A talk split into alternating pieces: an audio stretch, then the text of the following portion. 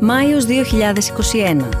Μετά από μια μακρά περίοδο καραντίνας και περιορισμών λόγω πανδημίας, στην Ελλάδα αλλά και στις περισσότερες χώρες του δυτικού κόσμου, οι πολίτες ξαναρχίζουν να συναντιούνται σε εξωτερικούς χώρους και να περνούν την ημέρα τους εκτός σπιτιού.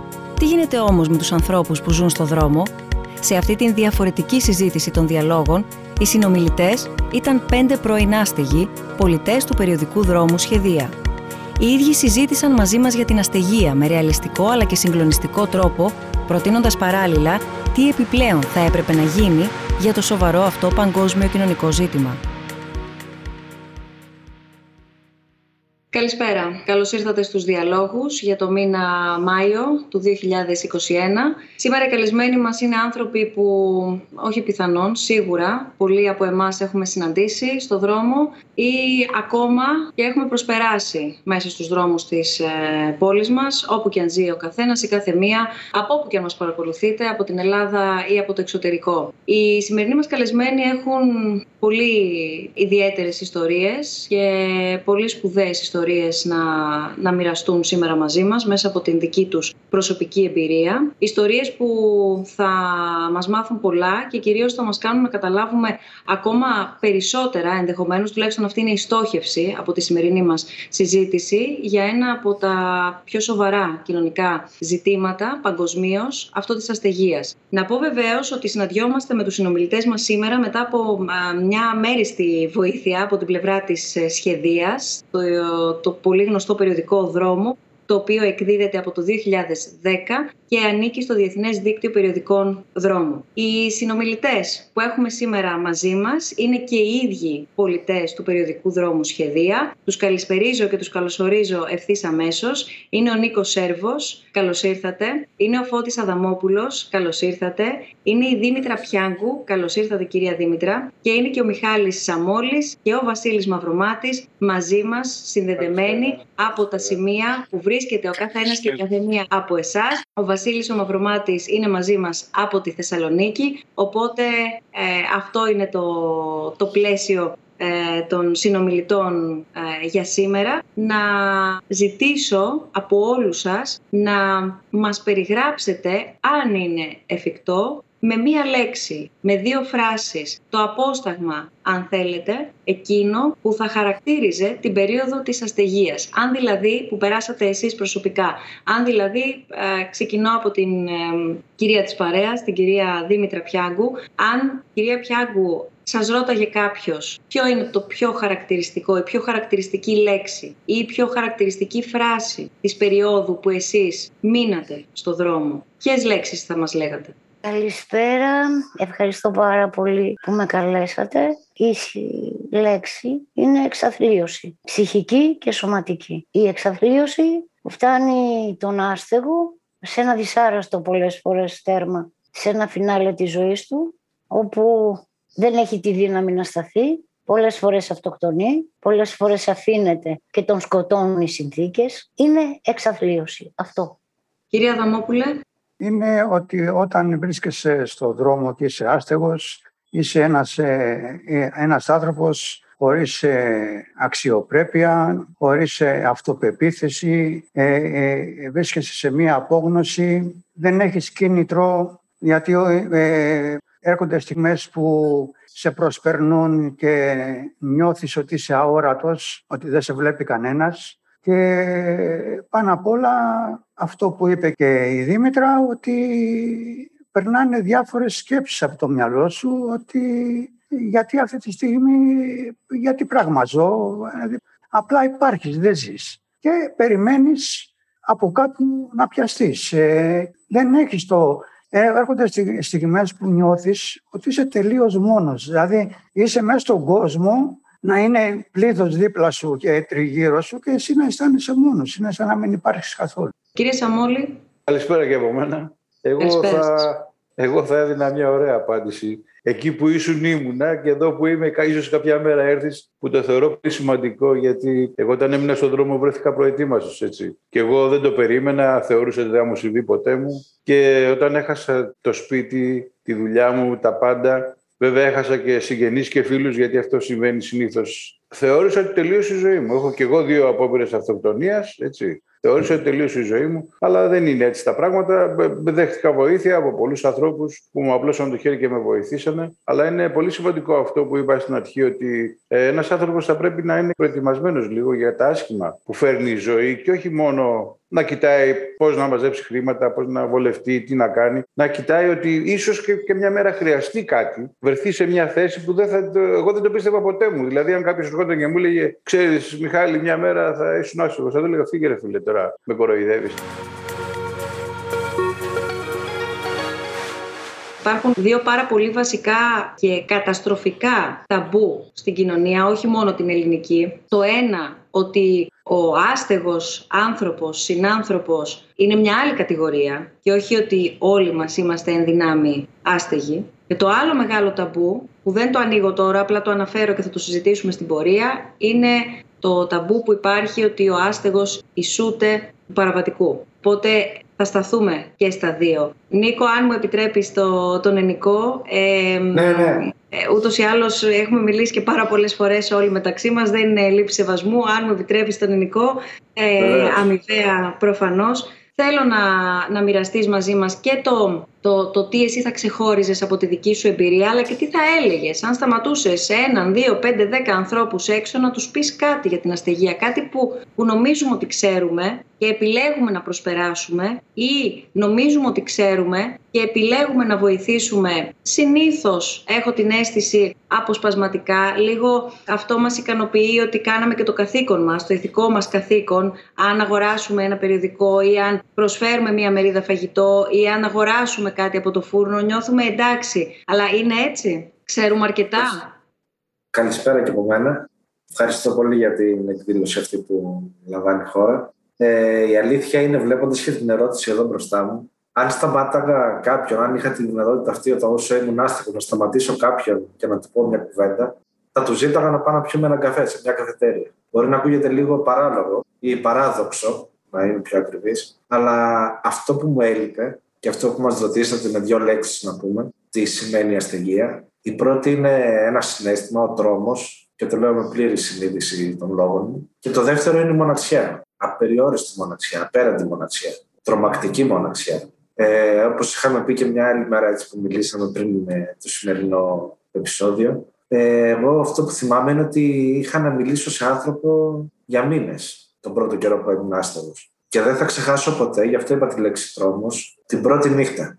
Όταν έφτασε το πρώτο βράδυ και συνειδητοποίησα ότι στο παγκάκι που κάθομαι, εδώ και θα κοιμηθώ. Γιατί συμφωνώ και με τον Μιχάλη, ε, και εγώ ήμουν προετοίμαστος. Μια μέρα ήμουν στο σπίτι, εντάξει, όχι στις καλύτερες συνθήκες, καθότι όπως έχω μοιραστεί μαζί σας είμαι αλκοολικός, ό,τι αυτό συνεπάγεται. Οπότε τη μια μέρα ήμουν στο σπίτι και την επόμενη μέρα έπρεπε να κοιμηθώ έξω. Και το πιο τρομακτικό απ' όλα είναι ότι ήξερα ότι αυτό θα κρατήσει δεν θα είναι μια νύχτα. Δεν ήξερα πότε ξεκινάει και πότε θα τελειώσει όλο αυτό το, το μαρτύριο. Γιατί μαρτύριο ήταν. Το να μην έχεις που να κοιμηθείς, που να πληθείς, που να πας τουαλέτα, που να φά. Δεν έχεις τίποτα. Είσαι ένα μηδενικό για την κοινωνία. Και κατά συνέπεια δεν σου μιλάει και κανένας. Για κάποιον βρωμάς, για κάποιον. Ε, οτιδήποτε. Για τον οποιοδήποτε λόγο, όπως το έκανα κι εγώ πριν μου τύχει, τους προσπέρναγα αυτούς τους ανθρώπους. Δεν έδινα μεγάλη σημασία. Όμως να που μου έτυχε και εμένα, και πλέον ξέρω ότι αυτός ο άνθρωπος που κοιμάται στο πεζοδρόμιο, στο παγκάκι, θέλει μια καλημέρα. Βλέπουμε εντωμεταξύ ε, ερωτήσεις που θα θέσουμε στη συζήτησή μας. Πάντα όταν βλέπω, αν μπορούμε να δούμε παρακαλώ πολύ την, ε, την ερώτηση που πέρασε, πάντα όταν βλέπω στο δρόμο έναν άνθρωπο να έχει φτάσει σε αυτό το, το σημείο και αναρωτιέμαι τι τον οδήγησε εδώ. Πάντα όταν βλέπω, συγγνώμη, έναν άνθρωπο να έχει φτάσει σε αυτό το σημείο, αναρωτιέμαι τι τον οδήγησε εδώ, δηλαδή πώς ήταν η ζωή του παλαιότερα και τι προέκυψε. Φυσικά το αμέσως επόμενο ερώτημα που προκύπτει είναι πώς δεν βρέθηκε κάποιος συγγενής να τον βοηθήσει. Δεν ξέρω αν, Βασίλη, καλησπέρα και με τη δική σου σειρά να, να τοποθετηθείς, αν θα ήθελες να απαντήσεις και στο συγκεκριμένο μήνυμα. Κοίταξε, υπάρχουν πολλές φορές ε, κάποια πράγματα που είναι δύσκολα και οι συγγενείς να σε βοηθήσουν σε αυτό το πράγμα. Επειδή και υπήρξα και άστεγος και είναι και πολύ δύσκολο πράγμα ας πούμε, να είσαι ένας άνθρωπος μόνος σου έξω που να μην ξέρεις πού να κινηθείς, πού να φας, τι θα γίνει όλο αυτό εδώ το πράγμα. Η ψυχολογία είναι πεσμένη στα κατακόρυφα, δεν είναι και το πιο εύκολο πράγμα Όταν εμένα μου τα έβγαλε όλα στον πληστηριασμό και βρέθηκα στα παγκάκια, την προηγούμενη χρονιά ήμουνα Χριστούγεννα στην Βιέννη. Δεν ήξερα τι θα μου συμβεί. Δεν το είχα καν σκεφτεί για μένα. Όταν λοιπόν βγήκαν όλα στον πληστηριασμό, βρέθηκα με τα δυο μου σκυλιά στα παγκάκια. Πριν από αυτό, βέβαια, παίρνοντας το χαρτί του πληστηριασμού στα χέρια μου, ανέβηκα στην ταράτσα για να πηδήξω κάτω. Το ένα μου το σκυλί, νομίζω ότι παίζαμε. Και με τράβηξε από το παντελόνι ήταν η στιγμή. Αυτό το ζώο που με κοίταζε με εκείνα τα πελώρια μάτια του, ένας λύκος θυμενικός και με τράβαγε για να παίξουμε, αυτό ήταν η στιγμή. Από εκεί και πέρα, χωρίς να το καταλάβω, άρχισα να ζω για εκείνα. Και μέσα από εκείνο ζούσα κι εγώ. Με άθλιες συνθήκες βέβαια, αλλά ζούσαμε. Σε ένα παγκάκι και τρεις μαζί, σε ένα πάρκο που τη νύχτα περνούσαν διάφοροι, μου, γινώ, μου είχαν γίνει διάφορες προτάσεις. Και βέβαια κάποια στιγμή, όταν ήταν αρνητικό το συνέστημα της κυρίας του κυρίου που πέρναγε από δίπλα μας, σηκωνόταν ο λύκος όρθιος, ε, ένα δέκα μάκρος και 70 πόντους ύψος, δεν μπορούσαν να τα βάλουν και μαζί του. Αυτή ήταν η στιγμή που εμένα με έκανε να αποφασίσω να ζήσω. Αλλά όχι όπως ήθελαν οι συνθήκες, όπως ήθελα εγώ. Χωρίς να γίνω παραβατική, χωρίς να βλάψω την κοινωνία, παρόλο που ένα μέρος της με είχε ισοπεδώσει, αλλά δεν μου έφταιγαν οι υπόλοιποι. Έψαχνα να βρω το δρόμο μου. Πίστευα ότι υπάρχει δρόμος. Μα για όλους υπάρχει δρόμος. Αρκεί να το πιστέψουμε. Όσο στην αγαπητή κυρία θα πω κάτι που επειδή έγραψε και την ηλικία της, ηλικιακά είναι κόρη μου, τίποτε, μα τίποτε στη ζωή μας δεν είναι στάνταρ. Όλα είναι ρευστά. Όλα. Όπως κυλάει μέσα από το χέρι μας το νερό, έτσι μπορεί να κυλήσει και η ζωή μας. Δεδομένο δεν είναι τίποτα για κανέναν. Κύριε Μιχάλη. Ε, να ξεκινήσω να πάω λίγο πίσω την ερώτηση για τους συγγενείς, έτσι, γιατί θεωρώ ότι είναι πολύ σημαντικό. Εδώ ο κανένα είναι απαράβατος. Δυστυχώς συγγενείς και φίλοι όλοι, όλοι εξεφανίζονται. Να σας δώσω ένα παράδειγμα να καταλάβετε. Όταν πριν από αρκετά χρόνια μπήκα στο Ξενώνα, ήρθαν Χριστούγεννα. Με πήραν 10 τηλέφωνα συγγενείς, φίλοι, έλα να φας, έλα να φας. Πήγα, έφαγα, γύρισα το βράδυ στο Ξενώνα. Ανακάλυψα ότι έλειπα μόνο εγώ από τους 300 ανθρώπους και άλλος ένας. Λέω, παιδιά, τι έγινε, δεν έχετε συγγενείς, δεν έχετε φίλους; Μου λέει, φίλε, πρώτη χρονιά είναι; Λέω, ναι, πρώτη χρονιά. Περίμενε, μου λέει τη δεύτερη χρονιά και θα δεις. Έτσι και έγινε. Από τότε ήταν η τελευταία φορά που με καλέσανε. Τώρα συνήθως τρώω με τους φίλους μου στον ξενώνα και μάλλον περνάω πολύ πιο καλύτερα. Απομακρυνθήκαν όλοι. Λοιπόν, αυτό, αυτό για τους, για τους συγγενείς. Ε, εκείνο που θέλω να πω για μένα, ε, παρατήρησα μια αλλαγή στον εαυτό μου. Γιατί όταν έμεινα στον δρόμο, έμεινα 42 μέρες στο παγκάκι. Εκείνο το πρώτο πράγμα που θυμάμαι είναι ότι άρχισα να μισώ τους ανθρώπους. Να μισώ τους ανθρώπους που έχουν χρήματα, να μισώ τους ανθρώπους που έχουν δουλειά, να μισώ τους ανθρώπους που έχουν σπίτι. Ε, χρειάστηκε πάρα πολύ δουλειά και πάρα πολύ καιρό για να γυρίσω τώρα και να φτάσω στο σημείο που είμαι σήμερα. Γιατί σήμερα δεν μισώ κανένα, αγαπώ όλους τους ανθρώπους, ακόμα και αυτούς που δεν μας θέλουν και αυτούς δεν έχω κανένα πρόβλημα αλλά αυτό μάλλον οφείλεται όταν πριν από έξι χρόνια άρχισα να δουλεύω για τη σχεδία και άρχισα να γνωρίζω. Ξέρετε, οι άνθρωποι που αγοράζουν το περιοδικό είναι οι άνθρωποι του πόνου, του μόχτου, δεν είναι... Είναι άνθρωποι που σκέφτονται και τον συνάνθρωπό τους. Είναι άνθρωποι της αλληλεγγύης, γιατί η σχεδία θα πρέπει να πούμε δεν είναι φιλανθρωπία, είναι αλληλεγγύη. Και χάρη σε αυτό έμαθα σιγά σιγά αυτό που είμαι τώρα, αυτό που βλέπετε τώρα. Είμαι ένας χαμογελαστός άνθρωπος, αγαπώ τους ανθρώπους, δεν μισώ κανένα πλέον. Αυτά.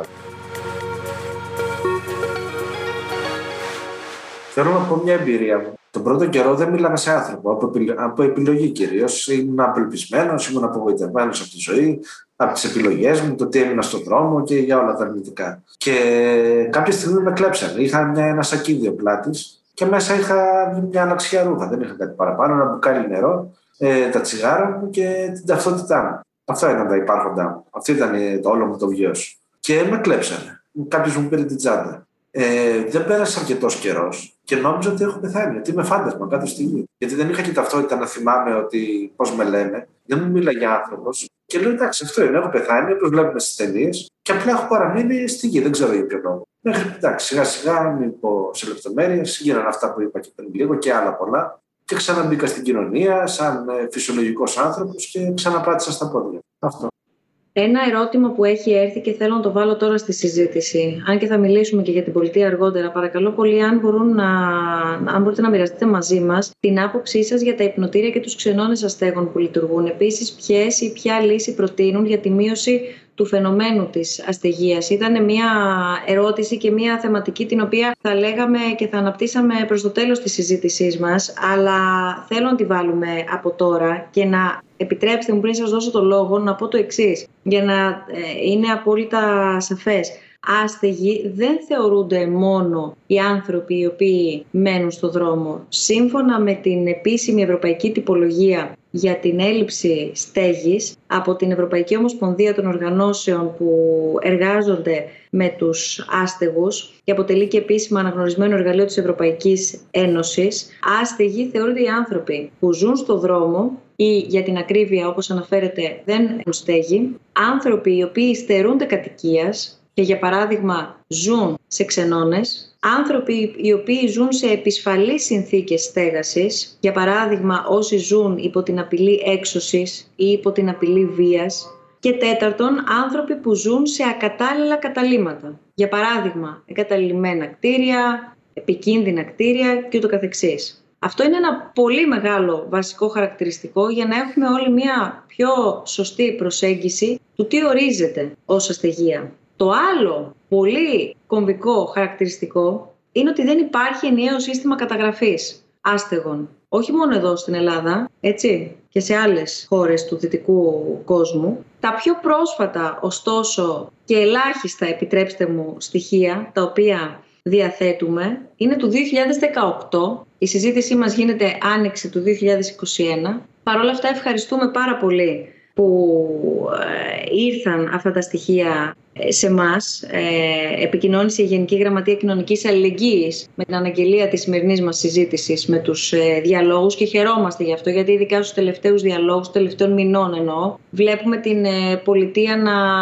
Όχι να παρακολουθεί τους διαλόγους, αυτό δεν είναι ε, κάτι που, μας, που, που αποτελεί η στόχευσή μας. Η στόχευσή μας είναι να ανοίγουμε τις συζητήσεις στην κοινωνία τα αντανακλαστικά όμως και το γεγονός ότι διευρύνεται ο διάλογος ε, είναι κάτι νομίζω το οποίο θα κάνει καλό και στην ίδια την πολιτεία εν τέλει. Παρ' όλα αυτά, τέλος πάντων, παρά το γεγονός ότι δεν υπάρχει ενίο σύστημα καταγραφής των άστεγων, παρά το γεγονός ότι υπάρχει μια σοβαρή έλλειψη της κατάστασης, της εικόνας της κατάστασης. Υπάρχουν κάποια στοιχεία από το 2018 που δείχνουν ότι σε 7 μεγάλους δήμους της χώρας μας, σε 7 μεγάλους δήμους της Ελλάδας, καταγράφηκαν 691 άνθρωποι οι οποίοι ζούσαν, ζουν στο δρόμο. Δεδομένου όμως και του ορισμού που, που προαναφέραμε, σίγουρα έτσι καταλαβαίνουμε όλοι ότι ο αριθμός αυτός δεν μπορεί να είναι αντιπροσωπευτικός. Και τόσο επειδή περιγράψαμε τι ορίζεται ως αστεγία, άρα ο άστεγος ε, συνάνθρωπος, αλλά και το γεγονός ότι δεν μπορεί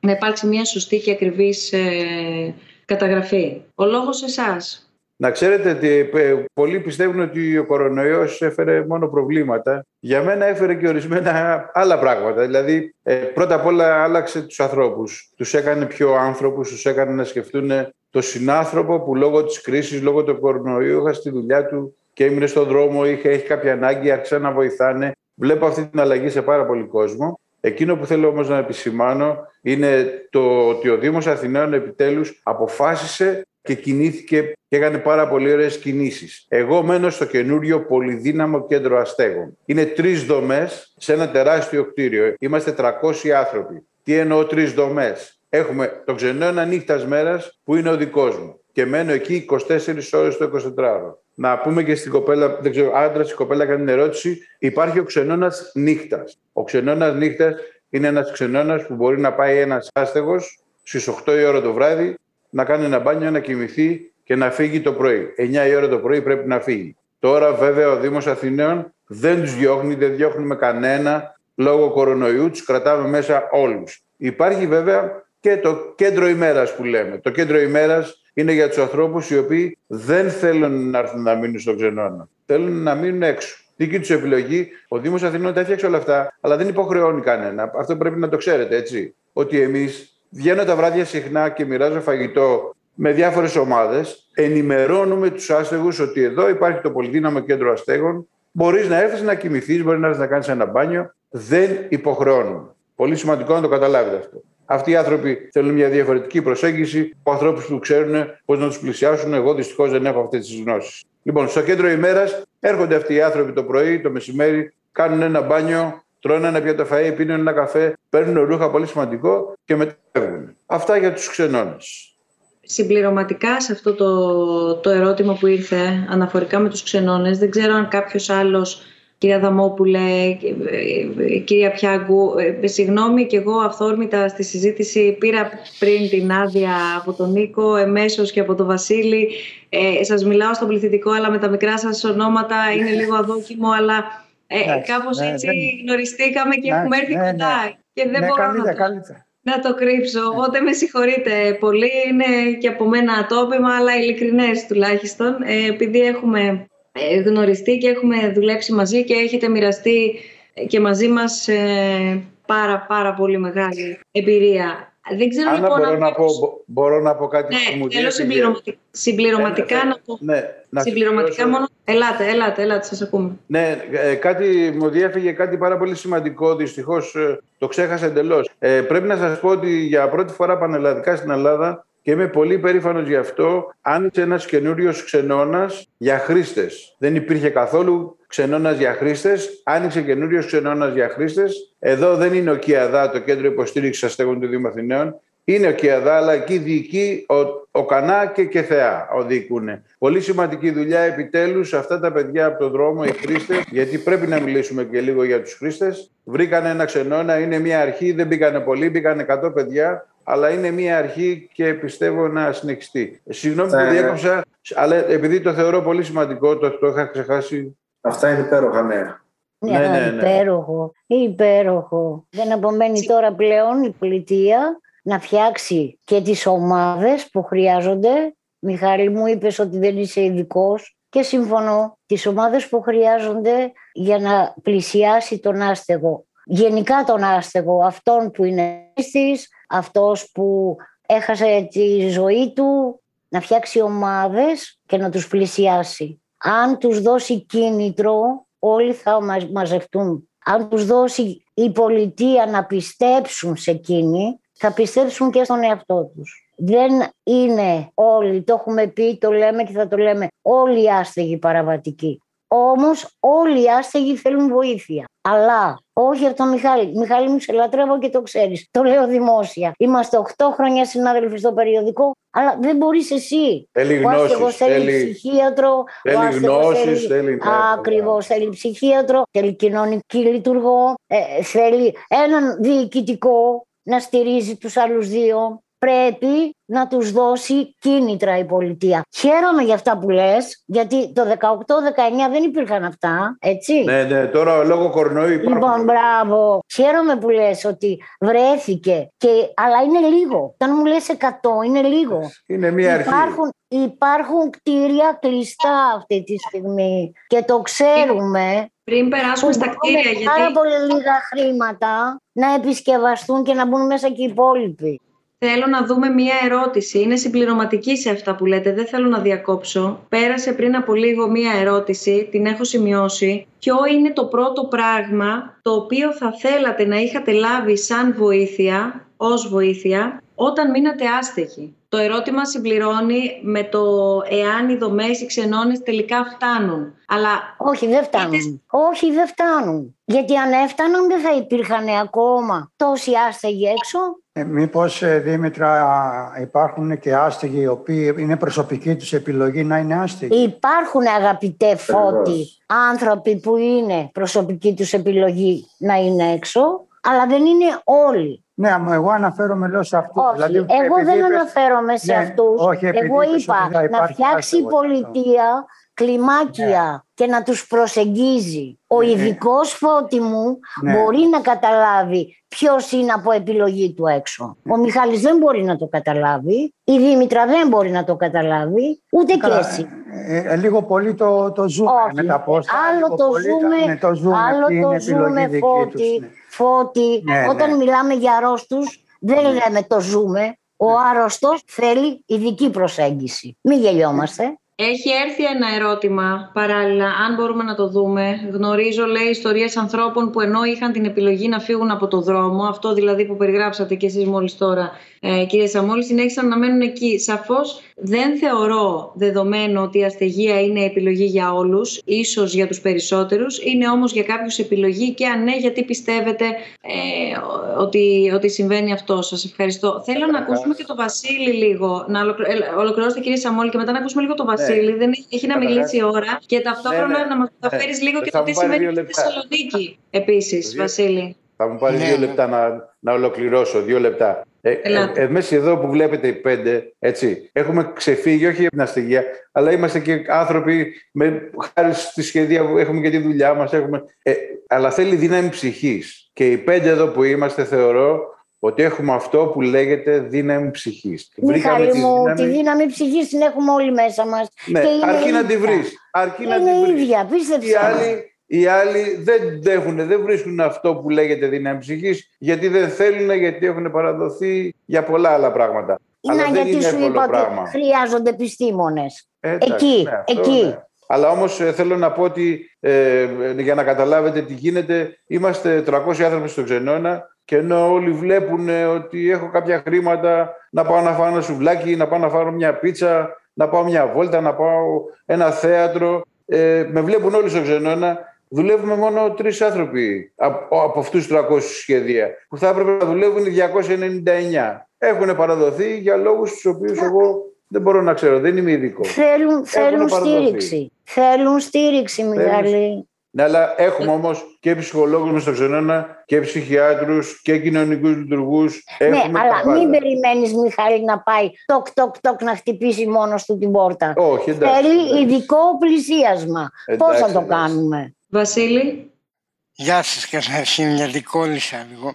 Πολύ ωραία όλα αυτά που λένε τα παιδιά, αλλά και εδώ στη Θεσσαλονίκη, όπως είπε και η κυρία Δήμητρα, θέλουν ειδικό ειδικά μεταχείριση αυτά τα άτομα γιατί δεν έχουν εμπιστοσύνη στον κόσμο, δεν έχουν εμπιστοσύνη και στον ίδιο τους τον εαυτό πάνω απ' όλα. Θέλουν μια ειδική μεταχείριση. Μπορεί να υπάρχουν πολλές δόμες ας πούμε για τον άσεγο που μπορεί να τον βοηθήσει ή άλλοι μπορεί να μην θέλουν καν να πάνε σε αυτές τις δομές. Υπάρχουν άτομα που που ξέρω εγώ από προσωπική μου εμπειρία που πήγανε σε αυτές τις δομές και τους είχαν έξω μες στο κρύο να περιμένουν για να βρεθεί ένα κρεβάτι, να κοιμηθούν. Ένας από τους δύο. Μπορεί να υπάρχουν δομές, ναι, το δέχομαι αυτό, αλλά πρέπει να γίνει και λίγο, όπως είπε και η κυρία Δήμητρα, και άλλα ε, χτίρια να ανοίξουν για να μπορούν να δεχτούν πολύ κόσμο μέσα σε αυτές τις δομές. δεν θα πω ότι δεν κάνει τίποτα η πολιτεία. Αλλά κάνει λίγα. Αυτό θα το φωνάζω. Κάνει λίγα. Νίκο. Μπορεί να αξιοποιήσει πράγματα που έχει στα χέρια της, όχι σαν εργαλεία να μας δει. Εμένα, τον άστεγο, το χρήστη, όχι σαν εργαλεία, να μας δεις σαν ανθρώπους. Γιατί είμαστε άνθρωποι. Και αν αυτούς τους, τους ανθρώπους έξω τους αντιμετωπίσεις σωστά, τους πλαισιώσεις σωστά και την εμπιστευθούν, τότε θα πιστέψουν και στον εαυτό τους. Το να μου δώσεις ένα μπουφάν ή ένα πιάτο φαγητό μου λύνει το πρόβλημα εκείνη τη στιγμή. Ο Δημήτρης είναι 40 ετών και είναι στο Σύνταγμα, ο φίλος μου. Όταν του είπα γιατί Δημήτρη μου δεν πας στο Δήμο Αθηναίων. Μα μου λέει η Δημητρά μου, τι, πού, πού να πάω; Δε, εδώ τώρα με το, με το lockdown, με την καραντίνα, παγώσαν όλα. Του λέω, έλα στο περιοδικό, σε παρακαλώ. Ξέρεις τι γύρισε και μου είπε, Άννα μου, θέλω να έρθω, αλλά θέλω πρώτα ταυτόχρονα τη στέγη. Να πληθώ, να ευπρεπιστώ, πώς να έρθω. Καταλαβες. Ο άνθρωπος αυτός ακόμα ελπίζει. Αν τον αφήσεις ένα χρόνο ακόμα το δρόμο, τον έχασες. Τον έχασες γιατί ο άστεγος βυθίζεται, ψυχολογικά χάνεται, εξαθλιώνεται, γίνεται ένα μηδενικό. Και μετά δεν τον νοιάζει τίποτα και δεν τον νοιάζει για κανέναν, ούτε και για τον ίδιο τον εαυτό. Αυτό που θέλω να ρωτήσω, θέλω, θέλω να ρωτήσω επειδή ε, το, το κομμάτι της ε, προσέγγισης, το κομμάτι της προσέγγισης είτε για την παροχή υπηρεσιών από την πλευρά της πολιτείας, είτε για να δοθούν κίνητρα και να αναπτυχθεί πάλι αυτό το συνέστημα εμπιστοσύνης και να επανενεργοποιηθεί ουσιαστικά ο, ο άνθρωπος ο οποίος έχει, έχει μείνει στο δρόμο. Όσο λείπει το εκμεταλλεύεται ο άλλος κόσμος. Θα το πω με το όνομά του, ο υπόκοσμος το εκμεταλλεύεται. Βέβαια, βέβαια. Εμένα, εμένα. Εμένα στο πάρκο που ήμουνα τρεις μήνες, εμένα. Με πλησίασαν να γίνω dealer ναρκωτικών. Όταν ύψωσα τη φωνή μου, σηκώθηκε ο λίγο όρθιος και πήγε να τον ξεσκίσει. Είχα το κίνητρό μου, είχα την ασφάλειά μου, τα ζώα μου. Εγώ πίστευα ότι πρέπει να ζήσω για εκείνα. Αν εκείνα πρόσφεραν ζωή σε μένα. Φυσικά και σε μένα. Το πρώτο που γίνεται. Το πρώτο. Και παρακολουθούν. Σε πλησιάζει κανείς. Έχεις γνωστούς. Ποιος είσαι, τι είσαι; Κύριε Μιχάλη, κάτι θέλατε να πείτε νωρίτερα, σας διέκοψα. Ναι, ναι, εγώ ήθελα να πω. Για μένα τα πράγματα είναι πολύ πιο απλά που πλησιάζει έναν άστεγο. Επειδή δεν με, όταν πηγαίνω το πρωί στο σταθμό, πάω συνήθως νωρίς 8 η ώρα, περνάνε 500 άτομα και λέω καλημέρα. Που σε όλο τον κόσμο λέω καλημέρα, όχι για να πάρουν το περιοδικό, αλλά γιατί το αισθάνομαι. Ε, δεν ακούω πολλές καλημέρες, ακούω μερικές καλημέρες. Και αυτό με στεναχωρεί περισσότερο από το να μην πουλάω. Να περνάει ο κόσμος δηλαδή, να του λες καλημέρα και να μην σου λέει καλημέρα. Το θεωρώ ε, απαράδεκτο. Θα ήθελα να πω στους ανθρώπους: Δεν χρειάζεται τίποτα. Μια καλημέρα, είσαι καλά. Ναι, ούτε να του πάρεις τίποτα. Δεν θες να του πάρεις, μην πάρει. Δεν θες να αγοράσεις το περιοδικό, μην, μην το αγοράσεις. Αλλά όμως δείξε στον άλλον ότι είναι ορατός. Πάμε να περάσουμε και στο τελευταίο μας ερώτημα για σήμερα. Είναι, αν θέλετε έτσι, ένα κλείσιμο της σημερινής μας συζήτησης ε, προς τον καθένα, σύντομα, πολύ σύντομα, να μας απαντήσετε τι σημαίνει πλέον ο όρος σπίτι για εσάς. Είναι η Δήμητρα Νίκο στην οποία αναφέρθηκες. Ναι, ναι, ναι. Μετά την εμπειρία της αστεγίας, πώς εκλαμβάνετε τη θαλπορή. Η Δήμητρα 19 ετών μας στέλνει το μήνυμα. Νίκο, μιας και το είχες επισημάνει και το σχολίασες πριν, αν θες να ξεκινήσουμε από εσένα. Ε, ένα πράγμα θα πω μόνο. Όταν μπήκα στο διαμέρισμα που ανέφερα πριν, που μου παραχώρησε η συγκεκριμένη κυρία, ε, την πρώτη μέρα έπαιζα με το διακόπτη του ρεύματος, του, φω, του φωτός. Σαν παιδάκι. Το άνοιγα το το άνοιγα το το άνοιγα το Μέχρι να ξανασυνειδητοποιήσω ότι είμαι σε ένα χώρο ασφαλής, γιατί αυτό ήταν το μεγαλύτερο μου πρόβλημα εμένα, λόγω του προβλήματός μου. Για ένα χρόνο περίπου έβλεπα εφιάλτες. Ξύπναγα τρομαγμένος μέσα στον ύπνο μου ότι κάποιος έχει μπει μέσα, με κλέβει, θα με σκοτώσει. Δεν ξέρω κι εγώ τι άλλο μπορεί να συμβεί, γιατί τα έχω ζήσει όλα αυτά, δεν τα λέω τυχαία και από απόπειρα να με σκοτώσουν έχω γλιτώσει και με έχουν κλέψει αρκετές φορές όσο ήμουν στον δρόμο και να με βιάσουν προσπαθήσανε. Και αυτό το, το λέω σαν συμπλήρωμα ενός άλλου ερωτήματος που λέει αν είχατε ποτέ. Η βία, αν είχατε. Βία, σεξουαλικά ή οτιδήποτε άλλο. Ναι, συμβαίνουν όλα αυτά στον δρόμο. Συμβαίνουν πραγματικά όλα αυτά στον δρόμο. Οπότε το πώς νιώθω σήμερα τι θα μπορεί, γιατί πλέον ε, έτσι για να χαρεί λίγο και ο κόσμος. Είμαι δύο χρόνια καθαρός από το αλκοόλ περίπου. Ενάμιση για να μην τα παραλέω. Χάρη σε ένα πρόγραμμα που παρακολουθώ. Ε, πλέον έχω φύγει από τη σχεδία. Από τον Αύγουστο θα ξεκινήσω σε μια κανονική δουλειά. Και η θαλπορή μεγάλη για μένα είναι ότι έχω γυρίσει στο σπίτι με τους γονείς μου για όσο καιρό χρειαστεί, που ήταν το μεγαλύτερο δώρο που μου έκανε η σχεδία για μένα. Χάρη σε ένα κείμενο που είχα γράψει, ξαναήρθα σε επαφή με τους γονείς μου και πλέον είμαστε όλοι μαζί με στο σπίτι και η ζωή κυλάει αρμονικά και αυτή την ερώτηση την κάνουμε πάντα σε ρωτές διαδρομές και στα παιδιά που έρχονται από τα σχολεία. Άκουσα την ωραιότερη απάντηση, θα απαντήσω με αυτό που άκουσα, από ένα κοριτσάκι της τρίτης λυκείου. Το σπίτι είναι οι μυρωδιές της μητέρας μου όταν μαγειρεύει. Αυτό είναι κάτι που με συγκίνησε και εμένα, γιατί εντάξει, για μένα αυτό είναι το σπίτι. Δεν είναι τέσσερις τύχοι. Είναι η αγάπη, η θαλπορή που αισθάνεται ένας άνθρωπος μέσα στο σπίτι του τι ωραία απάντηση από ένα κοριτσάκι τρίτης ηλικίου ότι οι μυρωδιέ της μητέρας μου όταν μαγειρεύει. Δηλαδή δεν θα μπορούσα να πω καμιά άλλη απάντηση. Δεν είναι τέσσερις τείχοι έτσι. Τέσσερις τείχους έχω και τώρα.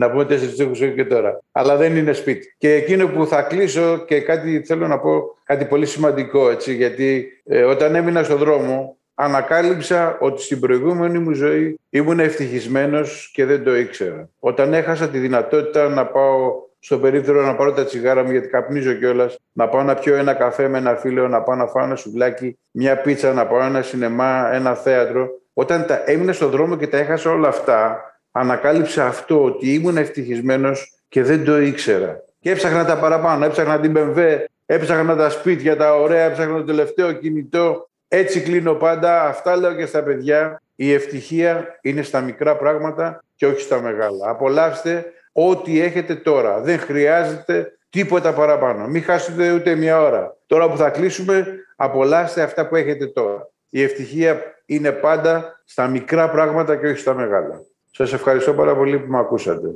Εμείς ευχαριστούμε πολύ κυρία Μιχάλη. Κυρία Δήμητρα. Τι σημαίνει σπίτι; Τρεις μήνες στα παγκάκια, χειμώνας και βρίσκεται μια αποθήκη. Η χαρά μου ήταν απερίγραπτη και ας μην την είχα δει. Μπαίνουμε μέσα εγώ και τα παιδάκια μου, τα ζωάκια μου, 18 σκαλιά κάτω. Μπήκαμε εμείς και φύγαν οι Αουρουραίοι. Δεν ήταν δυνατόν. Ήμουνα και από αυτό εξασφαλισμένη. Έμεινα ένα χρόνο εκεί. Εκεί βρήκα τη σχεδία. Σε αυτή την αποθήκη έμενα. Μπαίνοντας στο περιοδικό, δούλεψα ένα χρόνο και μετά το χρόνο απέκτησα τη δική μου γκροσονιέρα. Κοιμηθήκαμε όλη νύχτα και οι τρεις με τα φώτα αναμένα. Μπαινοβγαίναμε στην πανιέρα ένα λάξ, πότε εγώ, πότε ο Φίβος, πότε ο, ο Ρέστης και αφού πια συνειδητοποίησαμε ότι είναι δικό μας, κλειδωθήκαμε μέσα και κοιμηθήκαμε ένα ολόκληρο Σαββατοκύριακο. Λίγο έλειψε τη Δευτέρα να μην πάω και στη δουλειά. Λίγο έλειψε. Ήταν η πιο ευτυχισμένη μέρα της ζωής μου. Ήταν το πιο ευτυχισμένο Σαββατοκύριακο της ζωής μου. Θέλω να σας ευχαριστήσω πάρα πολύ και τους πέντε, αλλά και τη σχεδία για την συμπόρευση και τον κοινό στόχο αυτής της συζήτησης να υποθούν πράγματα γύρω από την αστεγία. Ε, όχι μόνο εκ μέρους της ομάδας των διαλόγων που δουλέψαμε και θα συνεχίσουμε να βρισκόμαστε και να δουλεύουμε από κοινού αλλά και εκ μέρους του Ιδρύματος Σταύρος Νιάρχος, ολόκληρου του οργανισμού, για την τιμή και κυρίως για την εμπιστοσύνη